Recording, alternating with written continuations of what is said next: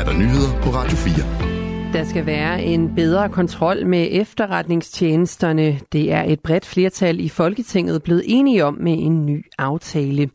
Aftalen kommer efter flere skandalesager. Det gælder både FE-sagen og sagen om Ahmed Samsam, som også trækker tråde til efterretningstjenesterne. Justitsminister Peter Hummelgaard siger, at en del af aftalen handler om, at tilsynet med efterretningstjenesterne forkortet tæt skal kunne undersøge mere. Vi er blandt andet blevet enige om at øh, udvide tilsynet med efterretningstjenesternes kompetenceområde, så tilsynet fremover skal kunne foretage og føre en bagudrettet legalitetskontrol med PET's operative opgaver. Og det er altså noget nyt. Partierne er også enige om at udskifte samtlige medlemmer af tilsynet med efterretningstjenesterne. Det politiske flertal har besluttet, at de skal erstattes af nye medlemmer med erfaring inden for udenrigs-, sikkerheds- og efterretningsmæssige forhold.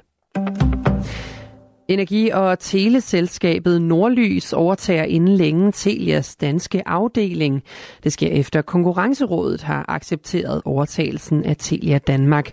Tilbage i september sidste år, der fortalte parterne, at man havde indgået en købsaftale, men at den var betinget af, at konkurrencemyndighederne kunne godkende købet. Nordlys overtager nu Telias 1,9 millioner danske kunder. Udover Telia-brandet, så driver Telia Danmark også lavprisselskabet CallMe.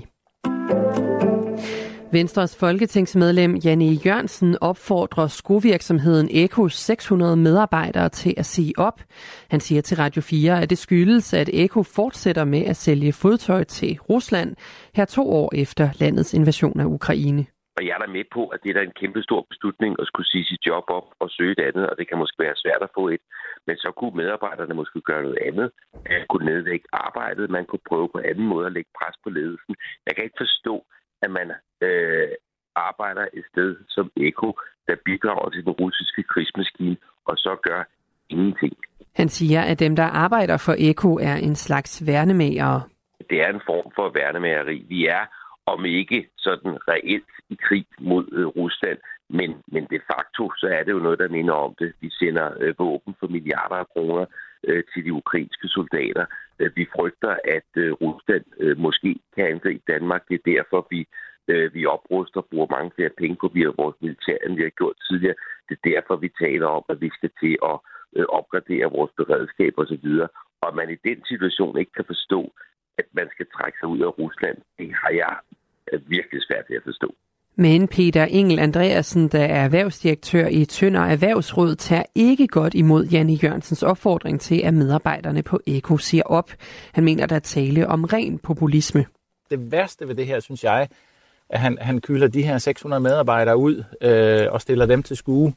Øh, det, det er jo nemt, når man sidder øh, som folketingspolitiker for Frederiksberg i København øh, og ikke har særlig meget begreb om, hvad der foregår i vores del af landet.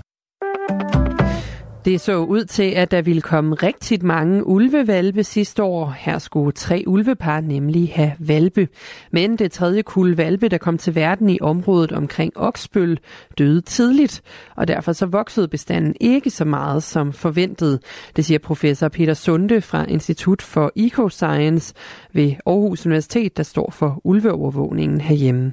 Der er blevet født valpe, men de er døde på et tidligt tidspunkt. Og hvad det skyldes, det er der ingen, der ved. Grunden til, at vi kan konkludere, at der er blevet født valpe, det er, at vi har et vildkamerafoto af en tæve, som der er digivende. Det vil sige, at den har øh, mælk i pattevorterne. Men selvom et kul valpe ikke klarede det, så stiger antallet af ulve stadig hurtigt, siger Peter Sunde.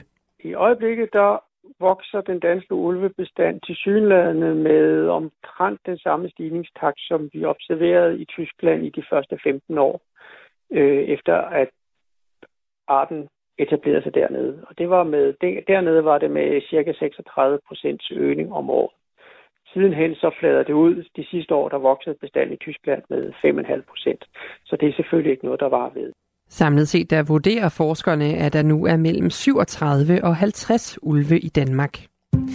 I aften og nat bliver det mest skyde, og sidst på natten kan der komme lidt regn til Vestjylland. Temperatur ned mellem 2 og 6 graders varme og en let til frisk sydlig vind. Det var nyhederne her på Radio 4 i studiet Anne Fiefeldt.